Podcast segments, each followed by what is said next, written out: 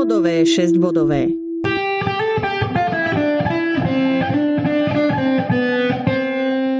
Podcast slovenskej autority pre Brajlovo písmo.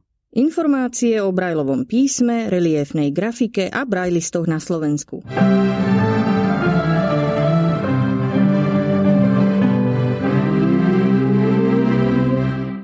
Vážení poslucháči, vítajte pri našej ďalšej časti 100-bodového, 6-bodového podcastu. Dnes si porozprávame niečo o súťaži v písaní a čítaní Brajlovho písma v Bratislave a porozprávame sa aj s Milanom Antalom, ktorý je známou postavou v hnutí nevidiacich a slabozrakých na Slovensku. Čože? Zase súťaž v čítaní a písaní? To myslíš vážne? Áno, no tak súťažíme neustále a vyzerá to tak, že súťažiť aj budeme, lebo záujem bol. Chvíľu sa zdalo, že nebude mať kto tie súťaže robiť, nie? Nebolo isté, či sa to chce robiť Únii, alebo to prípadne celé nám, slovenskej autorite pre Brajlovo písmo a nakoniec vidíš každú chvíľu nejaké súťaže. Áno, musím povedať, že ma to celkom teší, že sa to rozbieha takýmto smerom, že to nie je taká celoslovensky organizovaná udalosť, teda nepodiela sa na tom vždy nejaké proste každé krajské stredisko alebo každý kraj by si nejak vyvolil svojich účastníkov a tam by sa súťažilo a teraz z tých pár by prišlo pár vyvolených na nejaké celoslovenské kolo, ale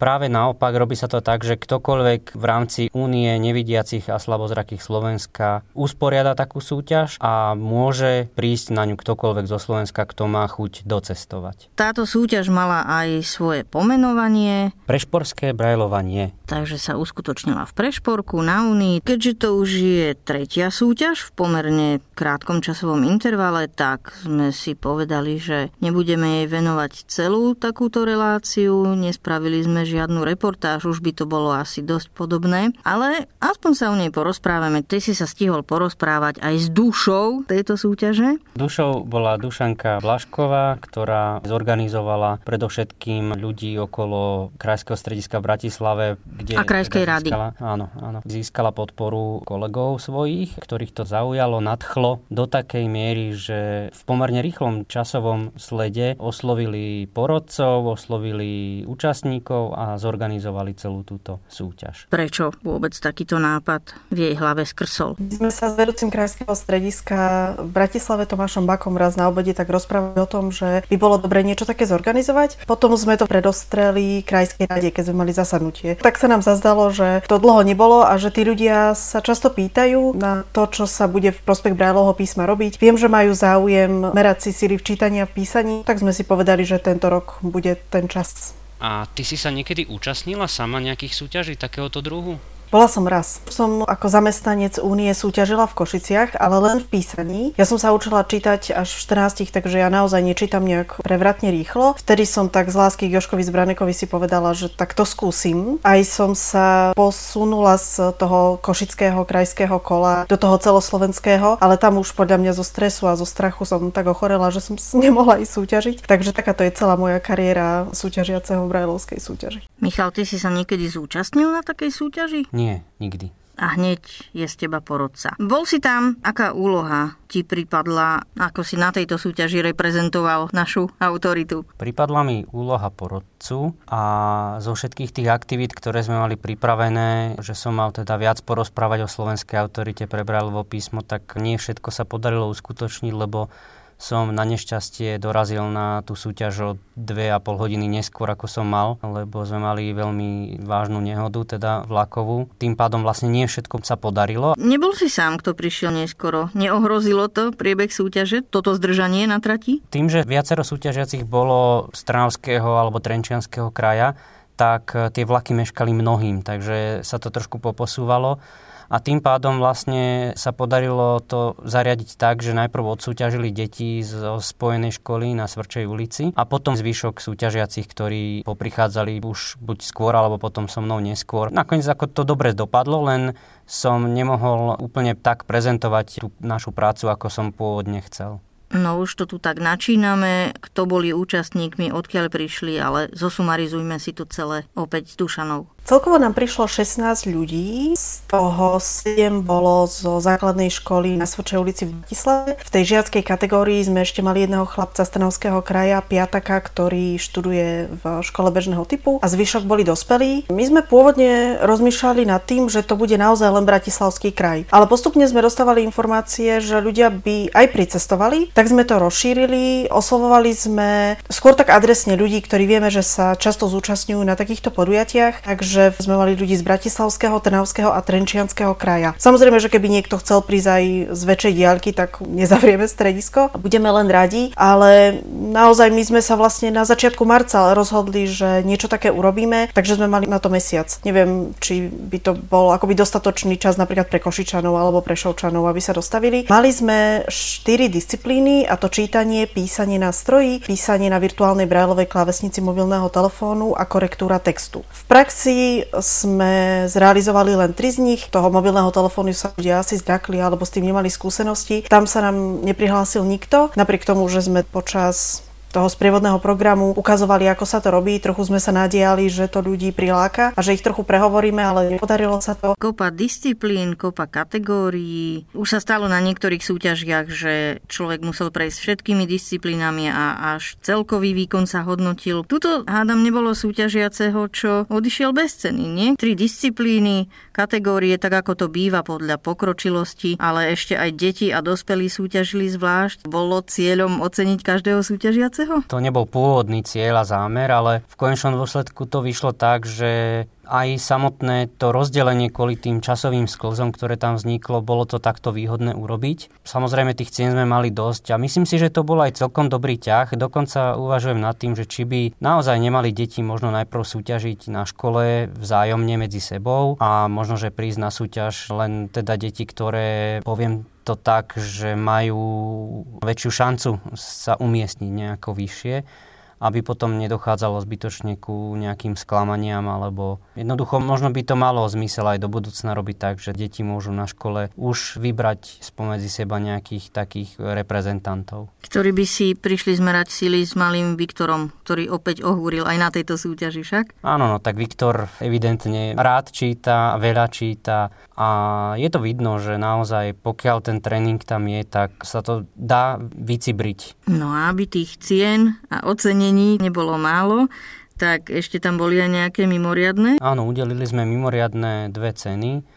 Boli to ceny Slovenskej autority pre Brajlovo písmo za takú priazeň, ktorú prejavujú účastníci, ktorí bežne chodia na tie súťaže alebo dlhodobo chodia. Viktor samozrejme nemá možnosť mať takú históriu návštevnosti súťaží ako pán Štajgau, ktorý bol druhým oceneným ale na to, že teda je piatak, že sa zaoberá tým brajlovým písmom, že číta, čo už v súčasnosti deti až tak tomu čas nevenujú, tak e, myslím si, že tie ceny sme udelili veľmi, veľmi správne. Že práve tá priazeň bola dostatočne ocenená týmito dvoma cenami. A pán Štajgauf to je ten pán, ktorý dokáže za súťažami aj celkom pekný kúsok cez republiku vycestovať. Áno, áno, pán Štajgauf je veľmi verným návštevníkom súťaží a aj napriek tomu, že sa pekne umiestnil na tejto súťaži, stále sa mi žiadalo nejakým spôsobom oceniť práve to, že naozaj chodil. Už len za tú moju krátku históriu porodcovania alebo navštevovania súťaží som ho videl na každej, takže je to jasné. Čo si myslíš, je dôležité, je to silná motivácia pre ľudí, aby boli čo čo najlepšie ceny, čo najviac ocenení a podobne. Je to dôležité pri organizovaní týchto súťaží, že človek sa musí na to dobre pripraviť a chodiť s prosíkom za tými sponzormi alebo nejaký väčší finančný rozpočet si na to nachystať. Je to dôležité? Obávam sa, že áno. Nadobudol som taký pocit, že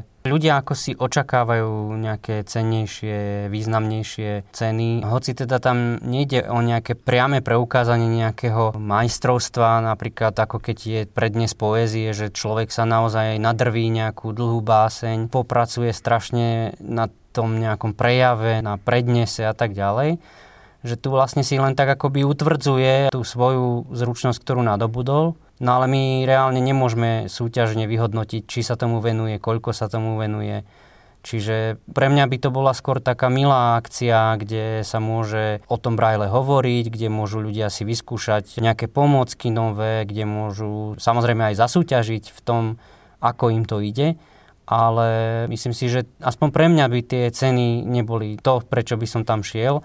A občas mám pocit, že naozaj sa to trošku ako keby tých očakávaniach preháňa. Tak povedz, aké boli tento raz ceny? Boli podľa môjho názoru pomerne bohaté. Čo sa mi páčilo na nich bolo to, že všetky sa nejakým spôsobom týkali hmatu alebo brajlového písma priamo. V rámci prezentácie našej práce sme do súťaže venovali kalendáre z dielne SKN, pohľadnice, ktoré aktuálne máme na e-shope. Boli tam potom rôzne hmatáky od Atelionu, z Čiech. E, boli tam viaceré pomôcky z tiflopomúcek. Jedna z tých mimoriadných cien bola Sudoku, práve teda z rúk pána Mojžiška a zakúpená v tiflopomúckach. A druhou touto mimoriadnou cenou bola licencia Corvusu od Touch and Speech spoločnosti.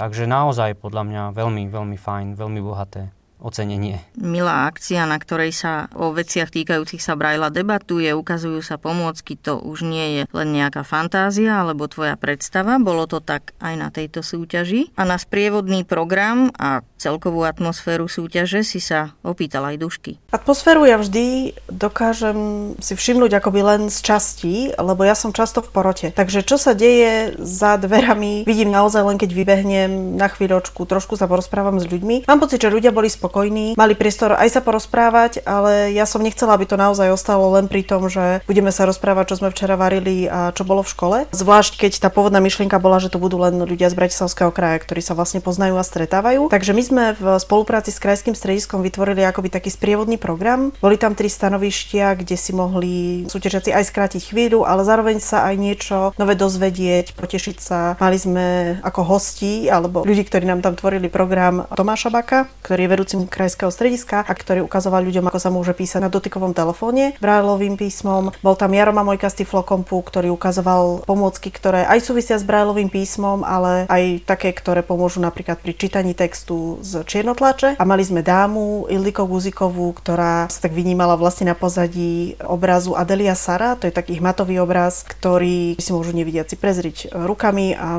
na jednej, sluším, na pravej strane je vlastne taká legenda, aká štruktúra znázorňuje akú farbu a zároveň mala k dispozícii rozprávajúci dotykový rám, kde je 3D tlačiarňou vyhotovený obraz v reliefe a je tam nahrávka, taký sprievodný text. Jednak ako máme vlastne posúvať ruky po tom obraze a zároveň nám teda aj povedala, čo vidíme. Takže myslím, že to malo úspech, ľudia sa pristavovali pri jednotlivých stanovišťach, prezerali si to. Dúfam, že im to pomohlo nejak zmierniť prípadnú trému a nejaké napätie, ale nemala som pocit, keď prichádzali k nám, že by boli nejaké veľmi roztrasení alebo, alebo neviem.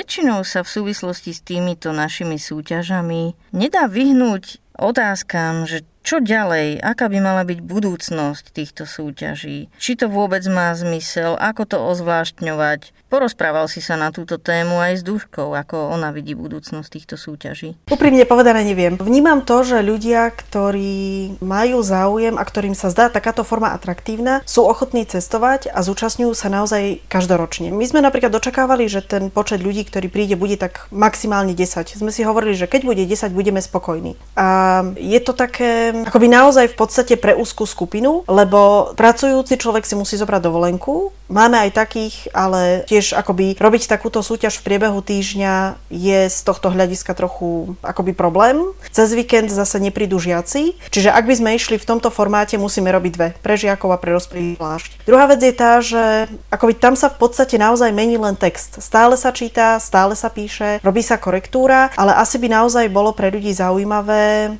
trochu siahnuť do tých vôd, kde je už brajlovo písmo nejak v praxi proste, napríklad tie škatulky liekov, alebo možno urobiť nejakú súťaž, neviem, spojiť to aj s priestorovou orientáciou, dať im mapu, dať im nejaký pokyn v brajlovom písme a musia sa niekde dostať, niečo nájsť napríklad, alebo naozaj to zatraktívniť aj nejakým pohybom v priestore, kde by sa vlastne zúročili aj nejaké iné schopnosti, danosti toho človeka, ale zároveň by tam to brajlovo písmo bolo nejakým spôsobom prítomné. Čiže skôr by som asi toto nejako hľadala, možno že by viacerí sa na to chytili, viacerých by to mohlo zaujať, ale to sú len také moje vzdušné zámky, neviem to vôbec odhadnúť, lebo napríklad aj tá súťaž v písaní a v používaní brajlovho riadku alebo tu na u nás na tom mobile tiež bola takým pokusom nejak to ozvlášniť a nevyzerá, že by sa ľudia na to nejako chytili. Takže možno skôr naozaj výjsť z toho interiéru, z tých priestorov únie a spojiť to tak, aby tí ľudia videli, že Brajlovo písmo môžete vidieť v múzeu, na stanici, naozaj v tom širokom, ďalekom priestore, aby tak mali pocit, že to nie je naozaj len také, že korenička neviem čo. To asi naozaj treba pospájať, aby to nebolo len také, že ten Braille je zviazaný v knižkách a keď zavriem knižku, tak zavriem aj toho Brailla, že naozaj on má byť v tom praktickom živote a možno to treba ľuďom len tak akoby zdôrazniť, lebo im to tak pripomenúť, že treba ruky naťahovať a hľadať toho Brailla aj vonku. Celé roky sa špekuluje o tom ozvláštňovaní týchto súťaží a čo ešte nové vymyslieť a tak. Trend je takýto, že ľuďom treba vždy nové zážitky, nové podnety. Na druhej strane, no tak keď sa hrá futbal, tak tiež sa hrá roky podľa tých istých pravidiel a stále je to futbal. Prečo by z čítania a písania malo byť niečo iné? Myslím si, že je dobré robiť tieto súťaže a myslím si, že je dobrý tento model, aký sme si teraz nastavili. To znamená, keď nejaké krajské stredisko únie má chuť urobiť súťaž a má na to prostriedky, má ochotných ľudí, tak nech ju spraví a nech ju spraví tak, ako sa im aktuálne zdá. Pokiaľ tam niekto má nejaký nápad, že by chcel niečo vyskúšať, tak nech to vyskúša,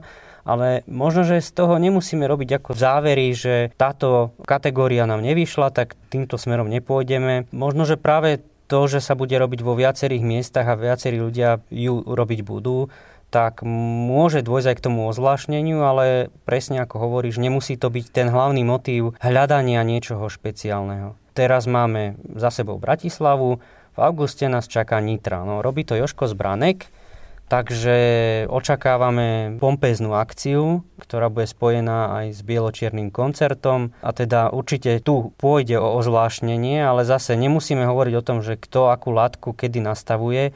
Jednoducho každá súťaž evidentne bude niečím špecifická, niekto si v nej niečo nájde. Takže ja po týchto skúsenostiach a potom, ako som sa s viacerými ľuďmi o tom rozprával, hovorím, že skúšajme to len robiť, ponúkať to ľuďom ako aktivitu, je to o Braille, týka sa to Braillu, preto si myslím, že je dobre to robiť a vôbec by som to nezošnurovával pravidlami, ktoré by mali byť pre každú súťaž rovnaké a podobne. Vieš nám už vopred povedať niečo o tej augustovej akcii? Čím bude taká ozvláštnená? Viem, ale nepoviem, lebo nie som priamo organizátorom, takže nechcem prezradzať viac, ako Joško prezradil už na tom brajlovaní v prešporku a prezradil len to, že to bude a že všetkých pozýva, takže pozývam týmto aj ja. Keď to robí Joško Zbranek, tak najmenej ceny budú opäť veľkolepé, to sa dá vedieť už vopred. Bez komentára.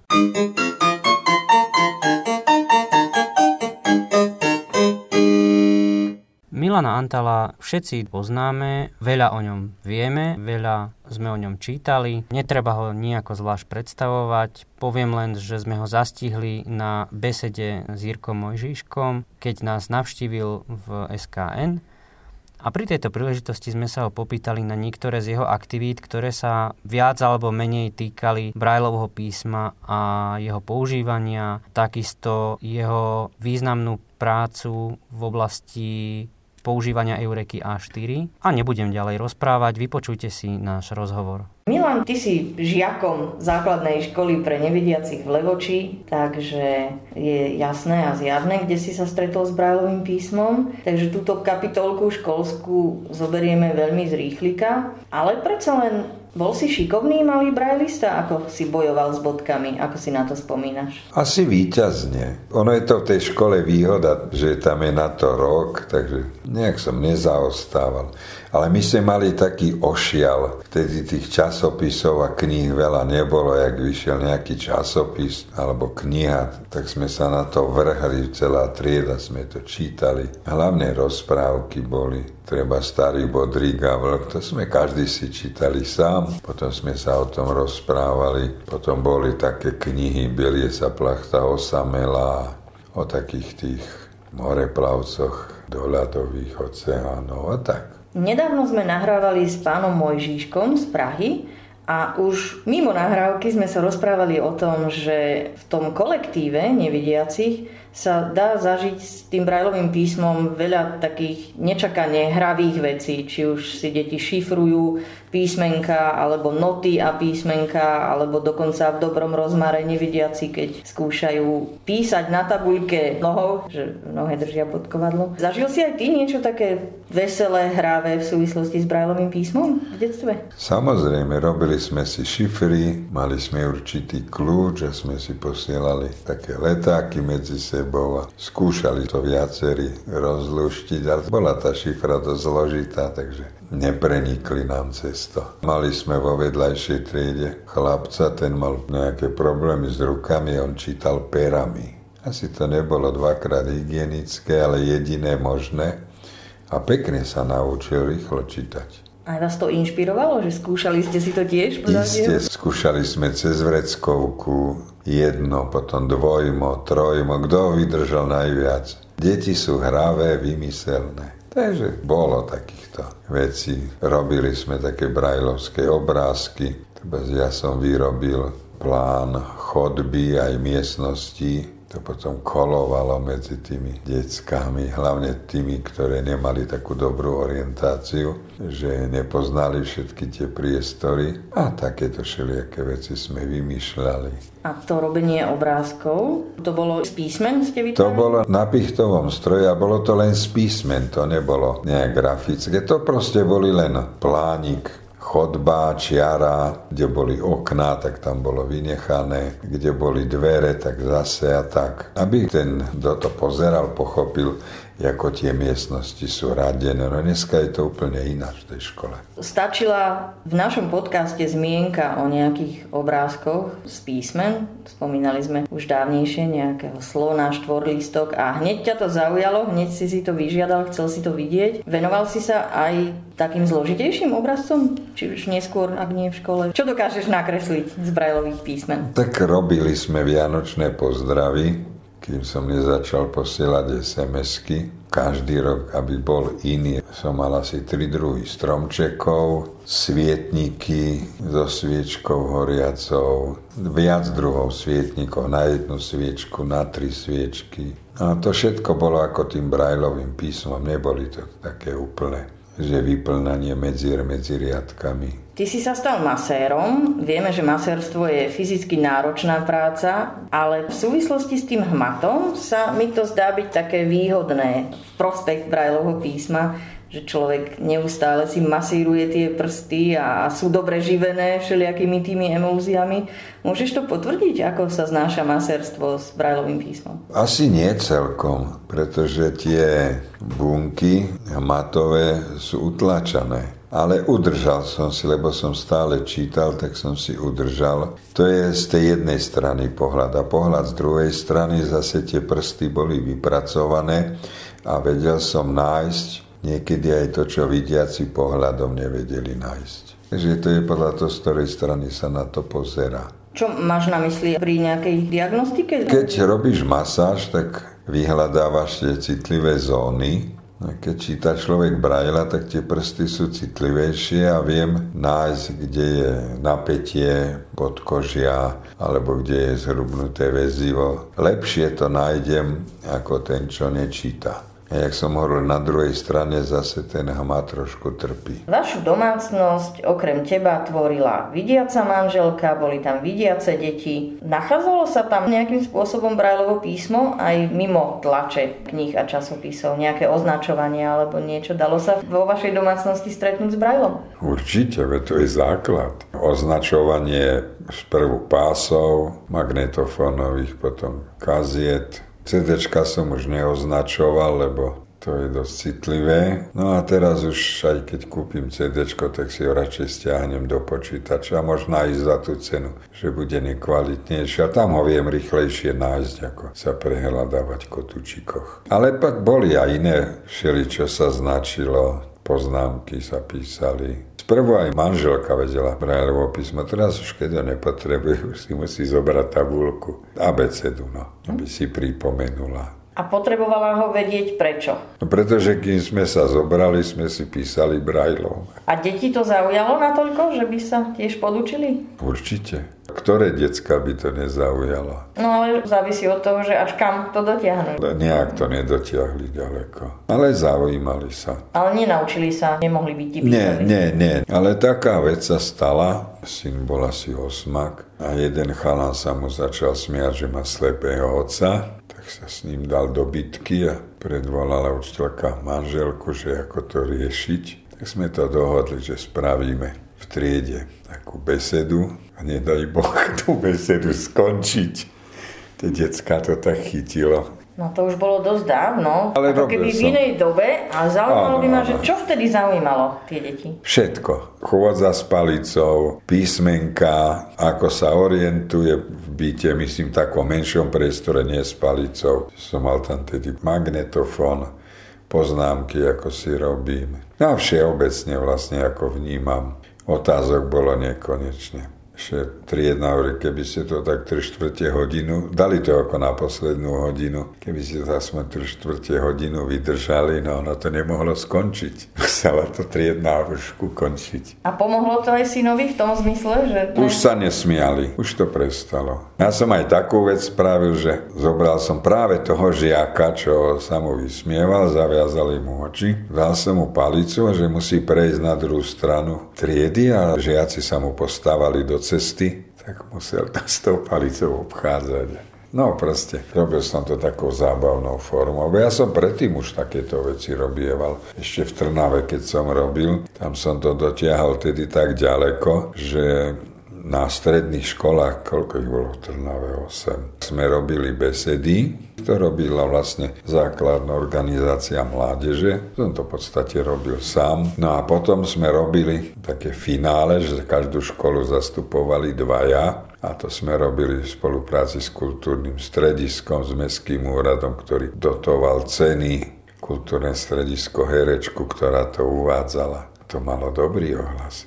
Tam bolo možno aj 200 detiek, lebo prišli fandiť tým svojim. A potom som išiel bývať sem, tak to asi prestalo. V Žiline nebol záujem o takéto? V Žiline sa mi to nepodarilo. Ty si nás už viackrát nabádal, že by sme sa mali v našom podcaste venovať aj histórii, súťaží, v čítaní a písaní v Brajlovom písme. No ale ukázalo sa, že nie je veľmi s kým túto tému rozobrať a že napokon by si mohol byť ty práve tým povolaným. Takže čo o tej histórii nevieš, čo by si chcel vedieť a naopak porozprávaj nám ty zo svojho pohľadu o týchto súťažiach. Ja som na to mladý v mojom veku, ale pamätám si, dneska je to všetko také moderné, to chcú mať za dve hodiny hotové. A bola kedy si pamätám, že sa robili súťaže v čítaní a písaní, že sa došlo v piatok k večeru a odchádzalo sa po obede v nedelu. A tam bol čas na súťaž, tam bol čas na porozprávanie sa. Ľudia sa zišli z celého Slovenska, nie každý týždeň, že? Takže sa mohli porozprávať, povymieňať si skúsenosti a tak ďalej. Bolo to veľmi dobré. Ľudia tam chodili radi aj kvôli tomu, že sa s niekým stretnú, alebo s konkrétnym niekým. A ty si sa na týchto súťažiach zúčastňoval predovšetkým ako porodca, alebo aj si si zasúťažil? Čo si vlastne myslíš o takejto súťaži? Brajlovo písmo ako športová disciplína. No, tak čo si myslím? To je možno trochu rozpačité, ale som za to, aby to bolo, lebo má to význam. Možno aj v tej propagácii Brajlovho písma. Ja som začínal na súťaže chodiť po skončení strednej školy. A párkrát sa mi podarilo vyhrať v písaní, tedy ešte býval aj písací stroj, lebo keď som skončil ekonomickú školu, mal by som byť dobrý v písacom stroji, myslím si. A je mi ľúto, že teraz nerobia súťaže na klávesnici k počítaču, alebo to už je jedno, že sa robí len Brajlovo písmo. Brajlová tabulka sa už nerobí. Len aby sa to skrátilo. A ako sa z účastníka súťaže stal porodca? Prečo? Už si spomalil, tak si išiel radšej do poroty? Aj to ale povedzme to pozitívne, nie takto. No skús. Zavolali ma do poroty, lebo Brajlovo písmo mi išlo ako nielen čítať, písať, ale vedel som, čo to je, o čom to je. A mal som skúsenosti hlavne s tým písacím strojom. Keď som videl, ako prebiehajú súťaže vidiacich, tak som to chcel zaviesť do tej našej praxe. Nebolo ti to ani trošku ľúto, že už si nezabojuješ? Aj hej, ale zas musí niekto byť aj takto, vie, že sa stará o tých súťažiacich. Za tie roky, čo si bol pri tom tak blízko, stretol si sa s niečím nezvyčajným? Tie výkony? Naša hviezdička Perglerová, tá číta jak vidiaci, tak rýchlo, že som mal problém potichu, keď sa číta, sa číta rýchlejšie, to vieš. A mal som ich problém sledovať. A teda, keby si mal predsa len zabrúsiť do tej histórie, tie súťaže tu boli asi nie od nepamäti. No nejakých 60 možno 50 rokoch už to bolo. To ešte bola, kedy robili v rámci Svezu invalidov Palo Januška a Bariš tým začínali. Potom za to toho trošku knižnica namontovala, pomáhala s tým. Potom to zase prešlo pod Úniu. Hodne sa tých súťaží robilo v Báhoni. Tam bolo dobré ubytovanie, stráva a hlavne, že tam bol priestor, kde sa skončilo večer, ľudia posetkávali, rozprávali sa. A vie sa niečo o tom, odkiaľ to k nám prišlo? Asi z Čiech. Myslím si, že Pán Krchňák, ten bol taký nositeľ tejto myšlienky aj dňa nevidiacich, lebo svet oslavoval skôr deň Luisa Braila a Krchňák vlastne založil niekedy v 50. rokoch deň nevidiacich práve na to výročie Valentína Hoja. Vtedy sme boli jeden štát, tak proste veľmi dobre to prenikalo. S manželkou Marikou vytvárate dlhé roky krížovky pre naše časopisy. Si ty aj lúštiteľom krížoviek? Používal si aj na toto Brajlovo písmo, ešte kým ste ich nevytvárali vy? Nie, nie. Ja s kryžovkami nemám nič, ja kryžovky len prepisujem do počítača. Viem, o čo ide, poznám to, že keby kto nepozná, nemohlo by to robiť, ale my sme sa tak s manželkou dohodli, ona hovorila, že by mohla začať robiť, tak sme rozmýšľali, ako to dostať na ten papier, lebo pre vidiacich je to trochu ináč robené, teraz vlastne robíme kryžovky dvojmo do redakcie aj do Vierky, do Nového života, lebo je to aj v Braille, aj v Černotlači, takže robíme vlastne dve verzie a tam sa nepíše poradie slova, tak ani koľko má písmen. Tam sa len napíše, treba meka nevidiacich a dosť. A nenapíše sa na koľko písmen. To už vidí v tabulke ten vidiaci. Na toto sme museli vytvoriť nejaký spôsob, aby bez tabulky to vedel nevidiaci spracovať. A nemáme nejaké sťažnosti, takže asi to ľudia zobrali. Horšie to bolo, keď sme chceli 8 smerovku a hovorím, skrátme to na 4 smerovku, lebo tie uhlopriečky v brajle, to bude veľký problém, keď sú tie písmenka obdlžníkové. Tak sme urobili štvorsmerovku a ujalo sa to, ide to. Manželka, ona je v tom dobrá, vie to nielen lúštiť, ale aj vytvoriť. Mnohí ľudia si myslia, že to opisujeme z časopisov ani jedna nie je opísaná. Prvo sme to robili tak, že sme dávali do kryžovky mená významných nevidiacich pomôcky, tak aby videli ľudia, že to není opísané. Teraz už máme také seriály o mestách, o zvieratách a tak.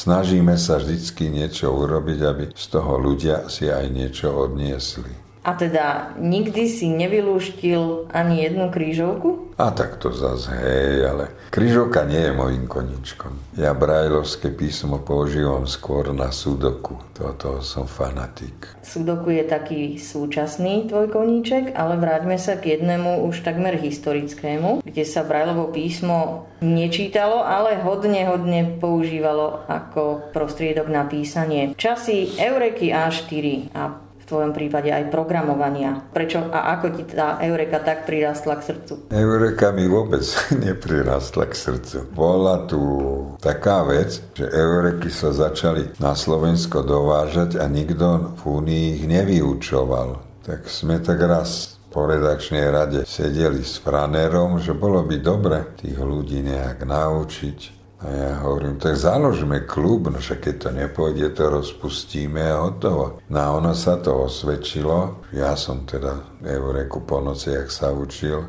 Večer som sadol k Eureke, žiadna televízia. O tretej som to vypínal, som si láhol, o šiestej som stával do roboty. Eureka išla rýchlo, to je jednoduché, ale programovanie v Basicu bolo ťažké, lebo k tomu neboli žiadne tabulky, len zoznam príkazov. Tak som vždy zobral príkaz a experimentoval som, až som prišiel ako, čo, ako má funkciu. Potom sme robili semináre, vždy sme zvolali nejaký seminár, tam sme treba preberali textový procesor alebo kalkulačku a hodiny, budíky a toto. No a to sme sa venovali proste len tej jednej téme. No a aby to nebolo len také, že keď tí ľudia tu cestujú z diálky, tak tedy bola taká pobočka, tej brňanskej firmy, ktorá opravovala alebo dovážala eureky. Trenčianský Tech Rentals zamestnal jedného človeka, ktorý tie eureky opravoval, aby sa nemuselo s nimi chodiť do Brna. My sme sa s ním dohodli, že na každé to stretnutie klubu prišiel a čistil klávesnice alebo také bežné menšie opravy im tam urobil na mieste. No aby toho nebolo málo, tak ešte sme sa v jednej predajni počítačovej dohodli. Mal som vyhliadnutú klávesnicu externú, ktorá s Evrekou spolupracuje tak tá pani z tej predajne prišla, tak rozložila sa na jednom stole. Tam predávala klávesnice, diskety, čistiace diskety, káble a takéto všetky veci. Takže ľudí aj toto lákalo. No a nakoniec, už keď som programoval, sme robili potom aj školenia, také jednoduchého programovania. Bude to znieť také trošku odo mňa vychvalovanie, ako že Petra Leckého, ktorý dneska vysoko kvalitný, som vlastne ja učil Basic Takže žiak niekoľko násobne prerastol svojho učiteľa a na to som hrdý. My sme potom robili treba za hry, som urobil takú hru, ktorú mohli hrať dvaja na tej eureke proti sebe. To jednoducho som vymyslel taký spôsob, že bola proste akože loptička imaginárna a ty si ju hádzala superovi a podľa zvukov vedel, či ide zľava, či správa, či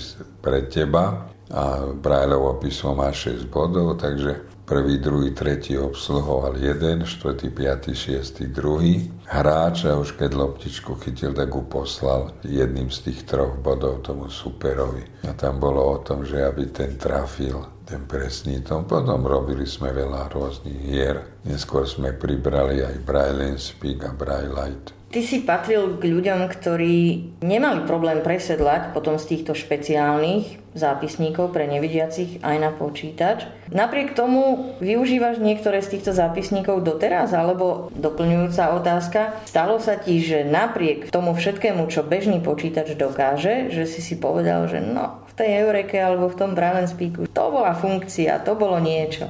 Áno, Eureku som používal dovtedy, kým som pracoval. Vypýtal som si u nás od pracovničky tlačívko, na ktoré sme vtedy vypisovali pacientov do poisťovne. Dneska už sú na to programy, vtedy neboli.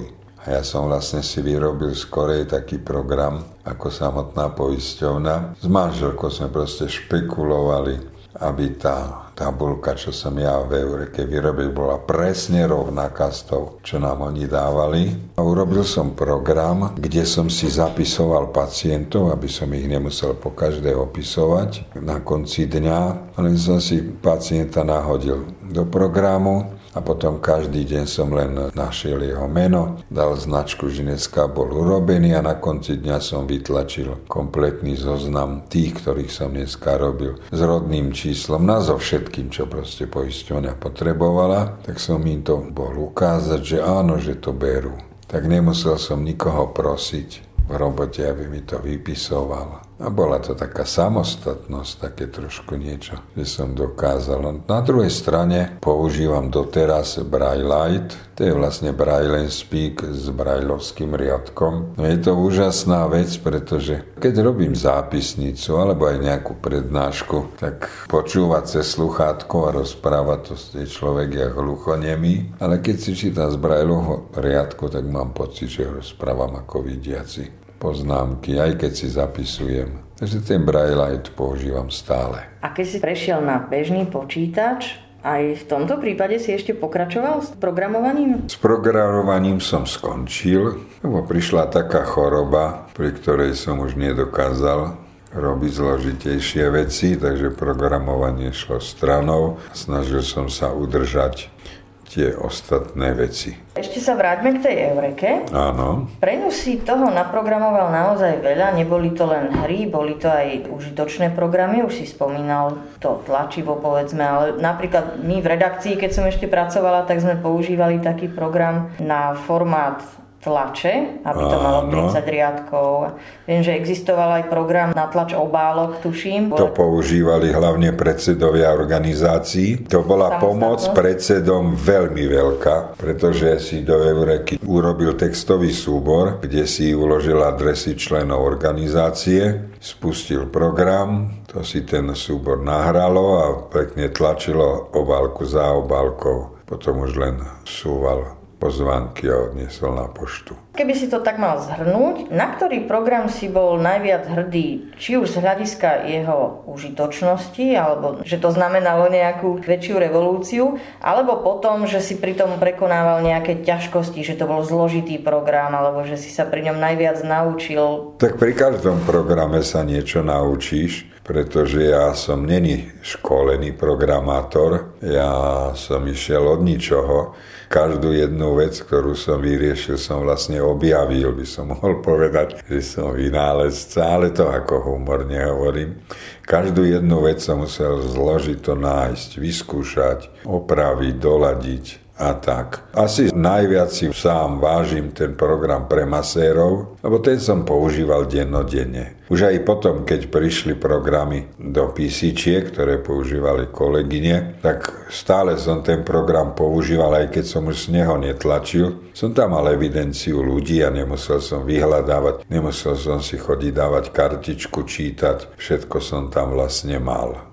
Takisto som vyrobil program pre telefonistov, ktorý medzimestské hovory zaznamenávalo čas, podľa čísla aj tarifu, lebo tu boli odlišné tarify, bola kedy na pevných linkách a veľmi ma tešilo, keď mi telefonisti volali, že vedúci im to zobral. Akože ten produkt, ten výsledok. Eureka v podstate bol český počítač alebo teda hovoril česky, mal české prostredie. A z pohľadu toho Brajlovho písma je pre mňa zaujímavé aj to, že či si pracoval nejakým spôsobom na úprave toho kódu do slovenčiny, aby sa dal vôbec zapísať. A či si pracoval nejako aj na tých prekladových tabuľkách Brajlu, alebo aj tam, myslím, že to bolo v Kamenický. Áno, Kamenický. Nemohol som pracovať, lebo pán Hudeček bol absolútne v tomto nedostupný. Odmietal každú pripomienku alebo každý návrh, ktorý som mu dal. Ja som mu položil rovno otázku. Vy ste počítali, že to budú Slováci kupovať, aby ste viacej predali.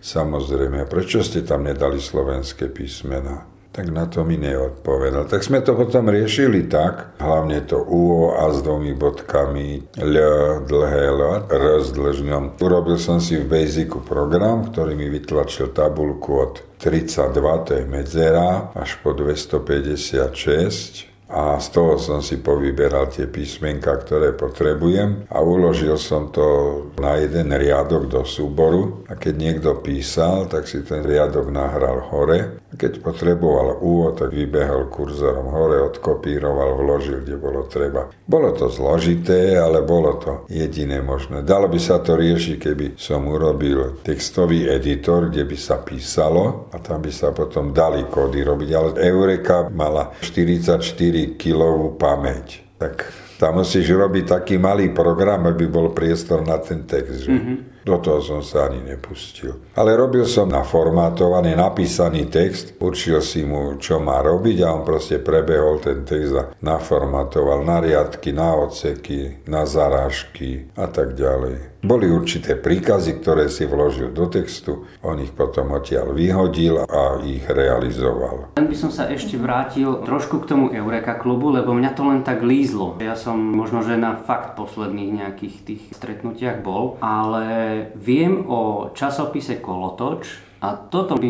si mohol nám trošku spomenúť, aby to tu zaznelo. Kolotoč to bol taký klubový časopis. Odoberal som PC Revy a viaceré takéto časopisy s výpočtovou technikou. A robili sme vlastne, to bol obrovský časopis, plná disketa. To bolo 720 kg vo formáte TXT, to znamená čo písmenko, to je 1 byte. Hej. Plná komplet disketa, to sme nakopírovali. Klubka každému zohnal obal, aj disketu, to sme posielali. Oni to potom vracali. Tam sme dávali aj autorské články o Eureke, články, ale hlavne už o tých písičkách, ktoré pomaly išli o internete a tak ďalej. Tam bolo nekonečné množstvo toho textu. Keby sa malo tlačiť do čiernotlače by toho bolo strašne veľa, nehovorím v brajle. A to bol teda mesačník? 4 krát do roka, Aha. štvrťročník. Posledný okruh, ktorému by som sa chcela venovať, je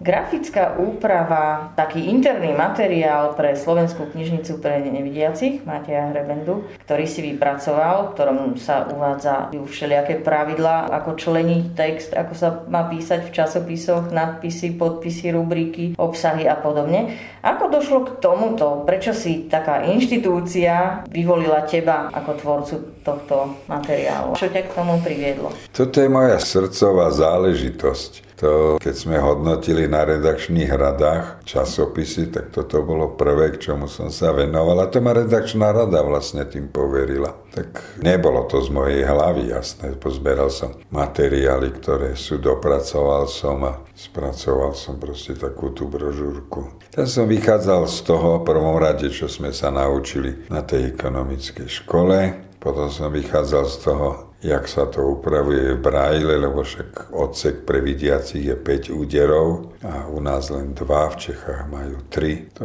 tiež je individuálne. Proste tieto pravidlá sme postupne vytvárali. Redakčná to potom hodnotila alebo upravili mi tam ešte aj niektoré veci. No a potom sme to dali sazačom aj korektorom. No a ty si tie pravidlá nie len vypracoval alebo spracoval, ale dosť si aj dohliadal na ich dodržiavanie. Tak preto sa vyrobili. Ale aj som vám robil školenie, že som vám to predstavil. Tak ani nie školenie, skôr taký seminár, takú besedu, kde som vám to predstavil. Ešte ste mali možnosť aj vy do toho zasiahnuť, až potom bola vlastne konečná verzia. V súčasnosti sa tieto pravidlá budú opäť spracovávať na novo.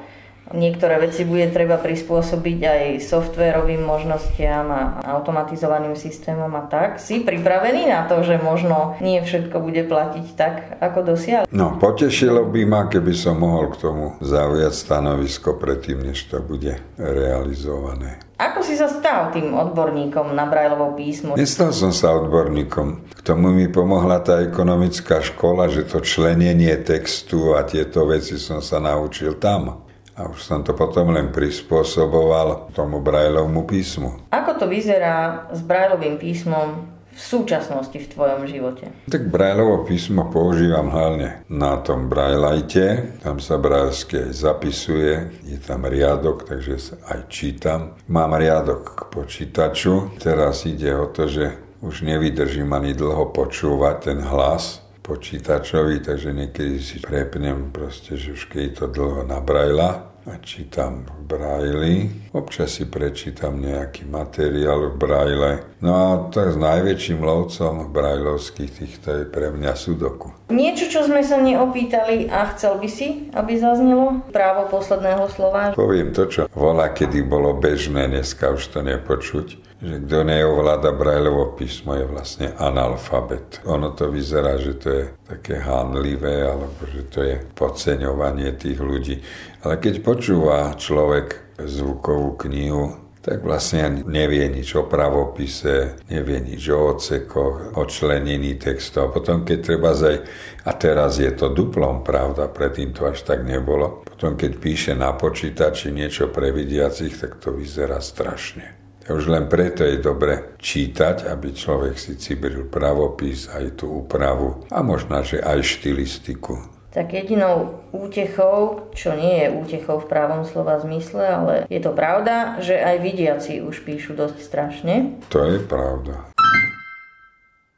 Veríme, že ste si aj v tejto časti podcastu našli pre seba niečo zaujímavé, že sme vám priniesli podnetné informácie. A o mesiac sme tu zás. Majte sa krásne. Prajeme vám pekné sviatky, pokojnú veľkú noc, oddychnite si, do počutia priatelia. thank you